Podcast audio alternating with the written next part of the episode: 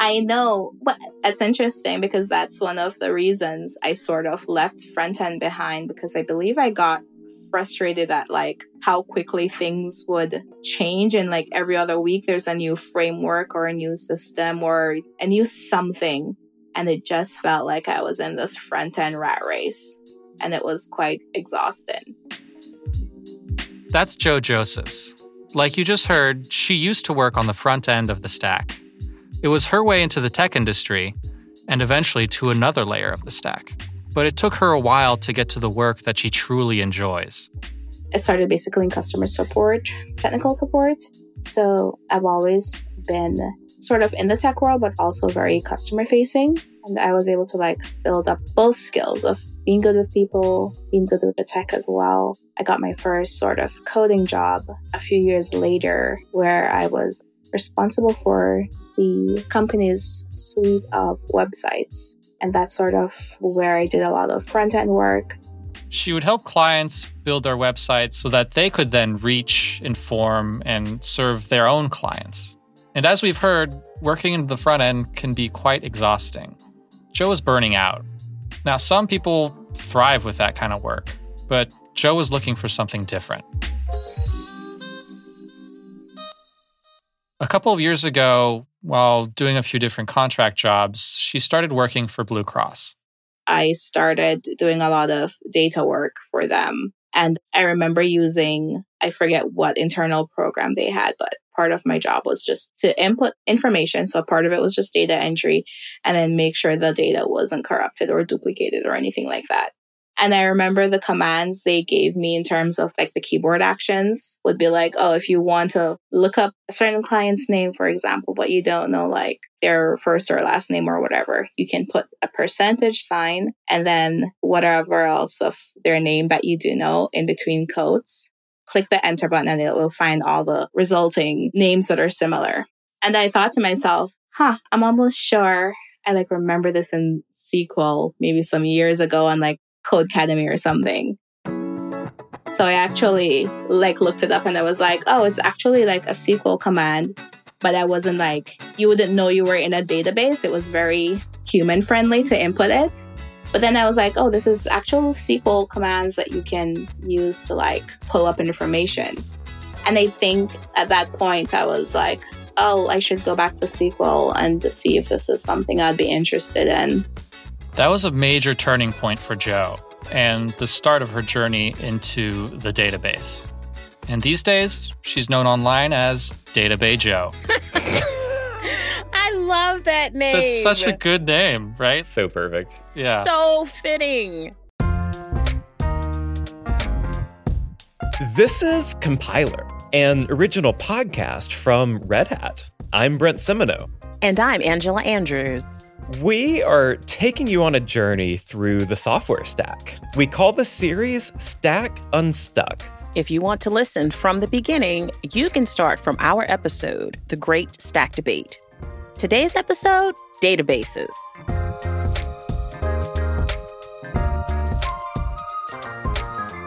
Producer Johan Philippine is here to sort us out. He said sort. All right, so what is a database? Well, it's a store of information.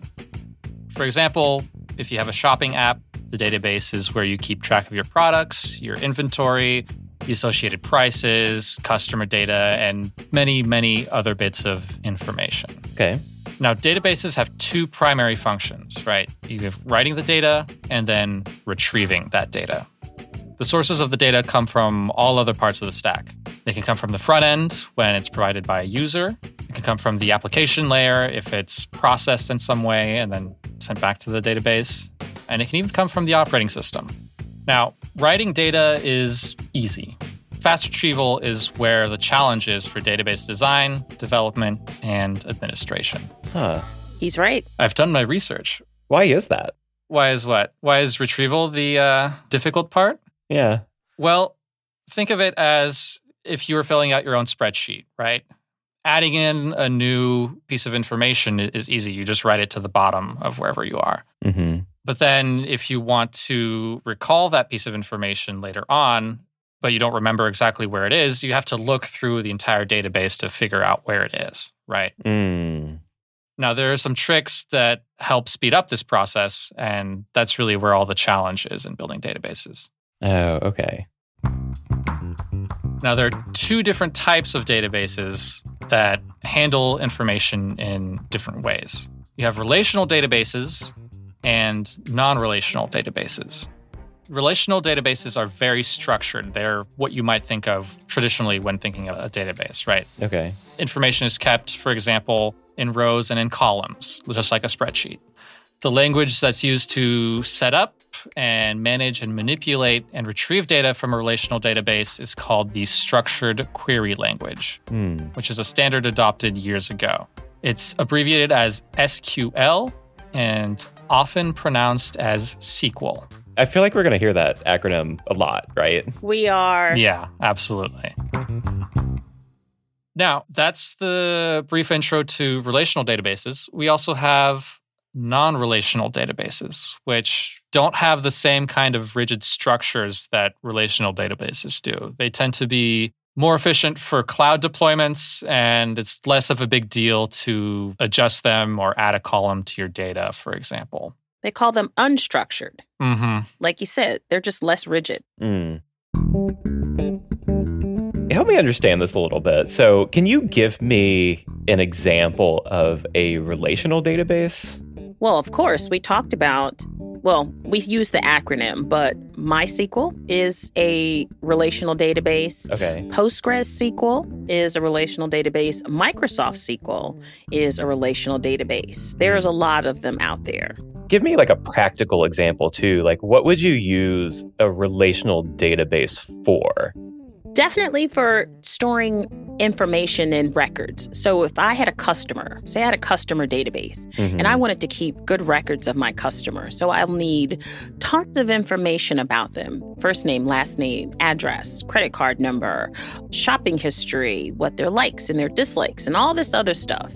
And you want to be able, just like in a spreadsheet, to see and query that information very readily. Mm. And you can actually then, if you had the customer database, say you wanted to join it with a purchasing database, and then you could kind of work those pieces of data together to get much more information. Mm. So I think the structured databases, it really lends to it being very structured and orderly.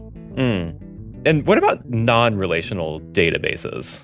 again, they're just data. You don't have to worry about a schema. You don't have to worry about how you're organizing the data. Okay. As long as it has a way that you can kind of track said data, you can dump it in any kind of way you want to. And usually people have a nomenclature as to how they put their information in non relational databases, but it's less structured. You can kind of be more freewheeling with the data that you put in. Hmm.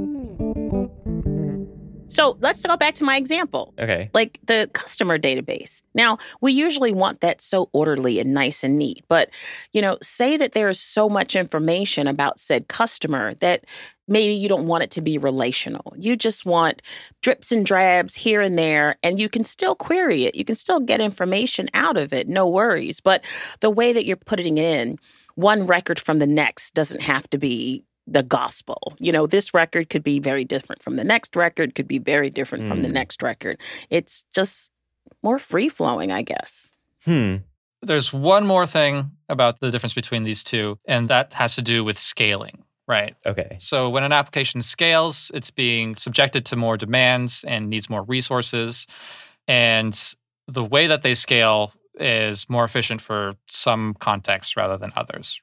So relational databases tend to be a better choice for what's called scaling up, Mm. where you have basically one node, very few users that are accessing the database, but it needs to access it very quickly. hmm And then you have scaling out, which is for more like something on a cloud deployment where Oh. you don't necessarily need to be as quick, but you need to have it be available for many, many more users at the same time. Hmm.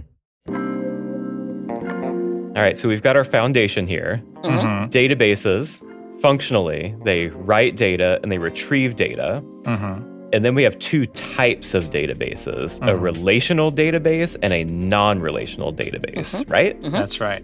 All right.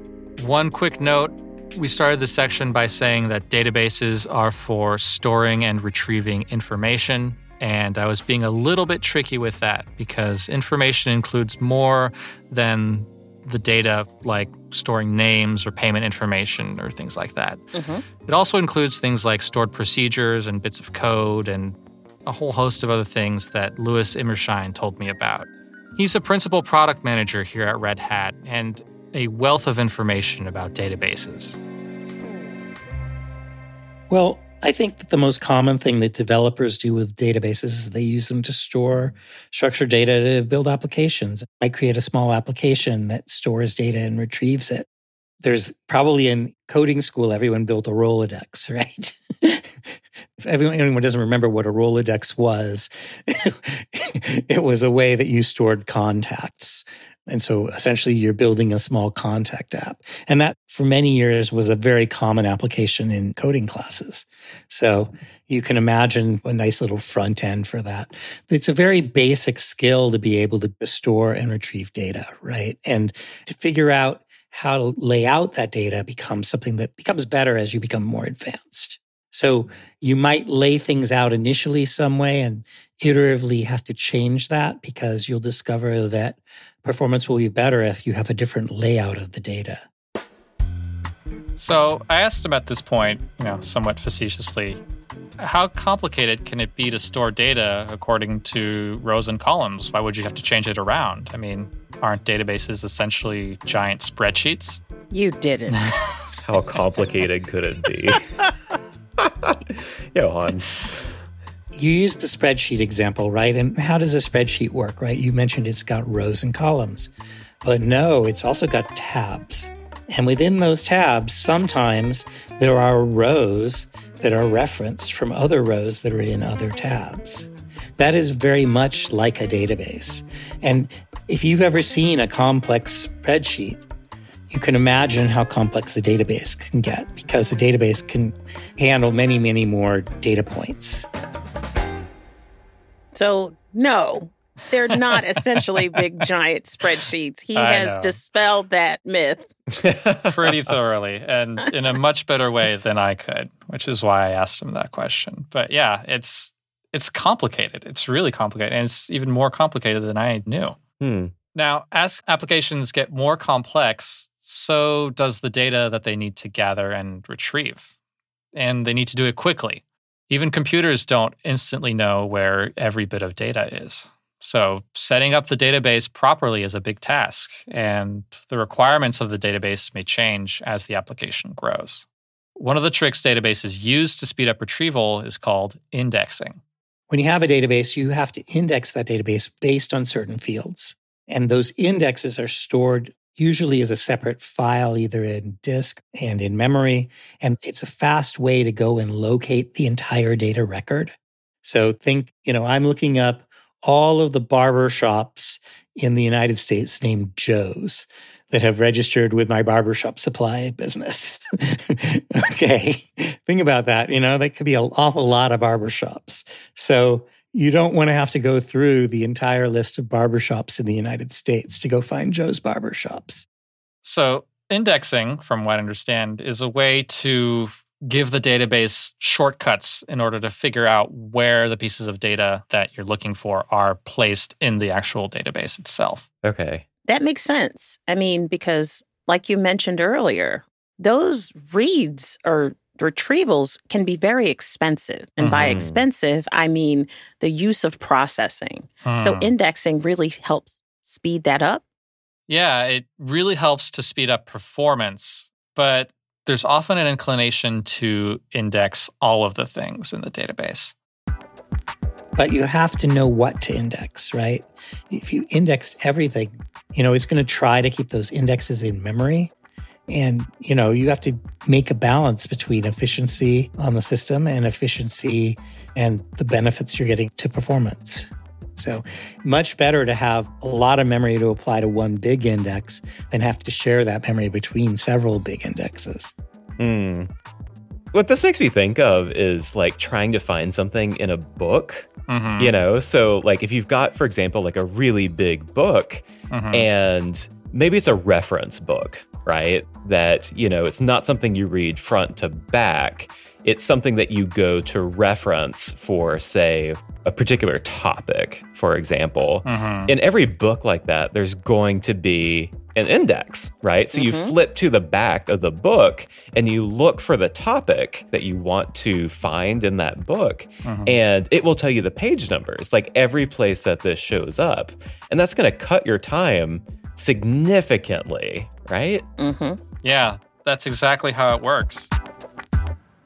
To get back to his point, though, you don't want to index everything, right? Exactly. And for the students out there, it's like taking notes or Okay. highlighting important passages in a textbook or something, or like putting sticky notes to bookmark relevant pages. If you copy everything word for word, or if you're highlighting the whole page rather than just small sections of the passage that are relevant, I mean, you might as well not be highlighting anything at all. Mm. Exactly. It's almost like you have to have like a lot of foresight into what people are going to need, you know? Mhm. Yes. Like what is going to be useful for someone in the future. You're Mhm. right. So you have to think about that. You have to be really mindful when you're developing your database and creating those indexes because you're right. What do you think are the most important topics or pieces of information to pull out? Again, you can't tag everything, Mhm. but there are some tried and trues. And I'm sure the developers or DBAs that are creating these databases, they have an eye for what exactly folks are looking for. Mhm. Yeah, and it's like this balancing act where it's like if you index too few things, you're not going to be able to find things quickly enough, right? But if you index too many things, that's also a problem. Mm-hmm. Exactly. Yeah. And finding that balance has a really big effect on performance. Mm-hmm. But that's also not the only trick in the book. Lewis introduced me to the concept of stored procedures, which can really improve performance as well. When you're retrieving that data, you may actually want to process that data. So, for example, you might have a specialized query that goes and requests the data based on some AIML routine. Or even as you're writing in the data, you may want the data to be formatted in multiple ways in the database. And that doesn't mean that you have to write the same data multiple times into the database. Actually, a stored procedure can take that data and reprocess it That sounds a lot more like something that you do in the application layer than in the database. It does. Yeah. The fact that the database can do it is just mind blowing to me. What did we say in one of the previous episodes? Work smarter, not harder. Mm. Yep. I think that's what stored procedures are. Yeah, they can really help you take some of that load off of the application layer if you need it, and also minimize the amount of data that you're keeping in the database itself by processing it as it's in transit, I guess. Now, a quick recap of what we've gone over so far. We use databases to store and provide information on demand. The more quickly, the better. Yes. Yeah. Some of the factors that determine efficiency are how the data is structured, how it's indexed, and to what extent stored procedures are used to process data. Okay. Now, a lot of that is in the initial design of the database, but there are some other tasks too. You have to maintain the data, you have to expand the database, and continue developing it as well. That sounds like a lot for one person. Yeah. It is. Shout out to all the DBAs out there. Lewis kind of walked me through all the different roles that, well, not all the different roles, but some of the different roles that are involved in making databases run well. So you can really think of three roles, right? There's a database developer, there's the database architect, and then there's the database administrator. The database developer is someone who develops code for a database. And that can be either stored procedure code, so code that's processing data that the database is storing, or it can be just developing rows and tables, laying out data in a database. The data architect is the one, though, who really understands how to do that layout. And how you're going to get the best performance, squeeze the best performance out of that database with minimal resources, right? And then lastly, you have the database administrator, and they're the one who's operating the database. They're really like a system administrator, but for the database.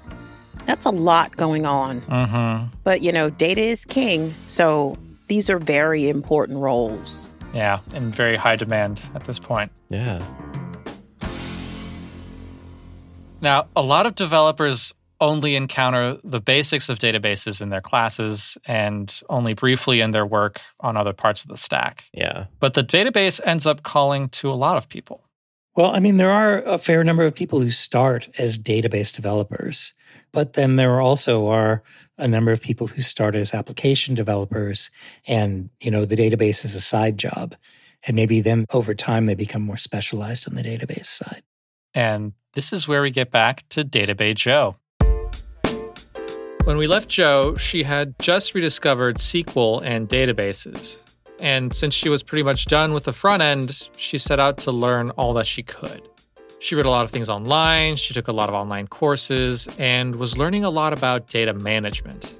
So I decided to basically take a break and just focus on the data analytics course just because the technologies for that course was so different from front end development. The courses included spreadsheets, databases, Tableau, and the R programming language. And I had never done anything much with any of those tools except maybe a little with spreadsheets, but not anything complicated like pivot tables or VLOOKUPs or whatever. The more she learned about the databases, the more she grew to like them. And even though a lot of the technologies were different from the front end, her previous experiences provided some common ground to start from. I mean, if you're on your like company website and you're like searching something, any search you're doing is a database search basically. In order to have a full stack website, you do need a database component and also the way you think about how you're going to design something is also the same in terms of just general principles of you want this to be logical to users. So you want your database to be logical to your developers and the people building the backend. And then you want your front end to be like inviting and intuitive as well. So I think the main design principles are the same in that respect. So, despite the overlap, changing career tracks can still be scary and feel like a risky gamble. Joe has some pretty great words of advice for people considering making that kind of change. I guess overall, I did take a step back to sort of figure out what I wanted to do in terms of my career. So, in the words of the famous philosopher Nipsey Hussle, sometimes you have to take two steps back to go 10 steps forward. I encourage that bit of self reflection and thought for something as important as, you know, your career and what you're going to spend at least eight hours a day doing.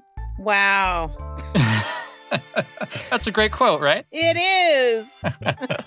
That's the first one on here. We haven't had any Nipsey quotes, so I appreciate that. For now, at least, she thinks that those two steps back to go 10 steps forward has been a really good choice for her. I call SQL my happy place. It never feels sad when I'm working with that language. oh, that is so awesome. Mm.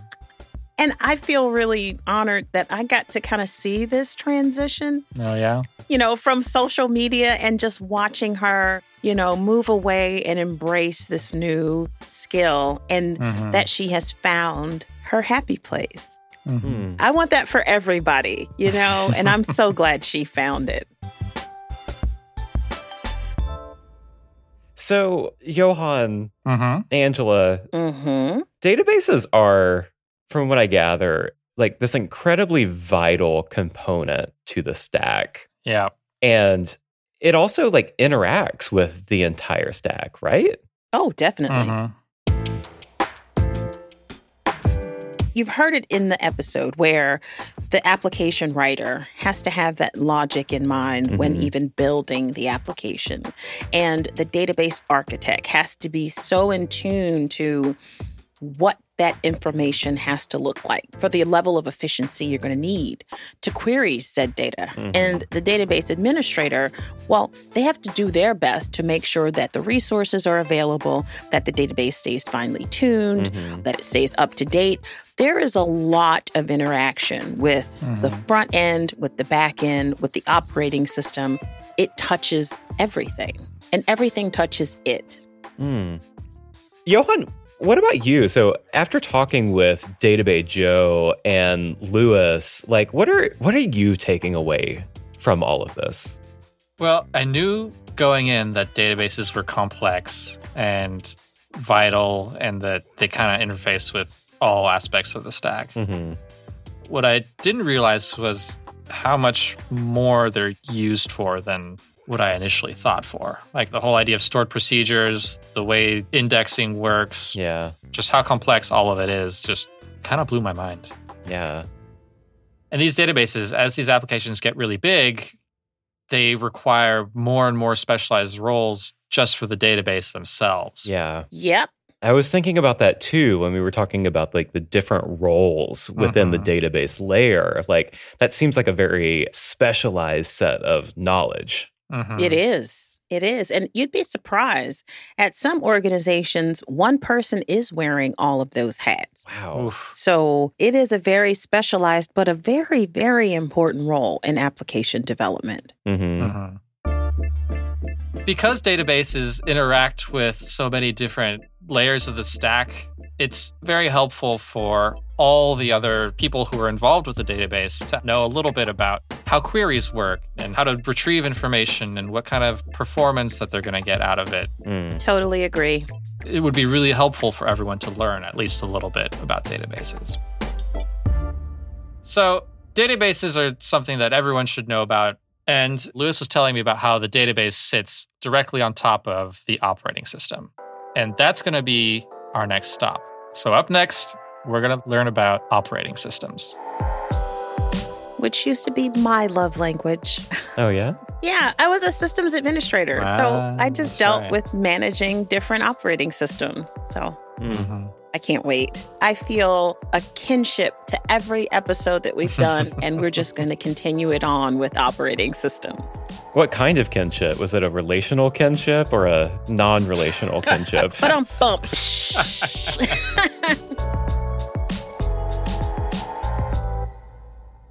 So that was the database episode. You must reach out to us and share your thoughts.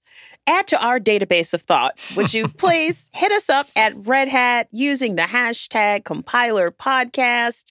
Even on Instagram, wherever you are, we want to hear what you have to say about databases. Just tell us what you think. We'd love to hear it. And that does it for the database episode of Compiler Stack Unstuck. Today's episode was produced by Johan Philippine and Caroline Craighead. Victoria Lawton always knows where to find us. Our audio engineer is Christy Chan. Special thanks to Sean Cole. Our theme song was composed by Mary Ancheta. Big thank you to our guests, Joe Josephs and Louis Imershein. Our audio team includes Lee Day, Laura Barnes, Stephanie Wunderlich, Mike Esser, Nick Burns, Aaron Williamson, Karen King, Boo Boo Howse, Rachel Ertel, Mike Compton, Ocean Matthews, Alex Traboulsi, and Laura Walters. If you like today's episode, please follow the show. Rate us, leave us a review, and even share it with someone you know. It really does help us out. Thanks so much for listening. See you soon, everybody. All right, goodbye.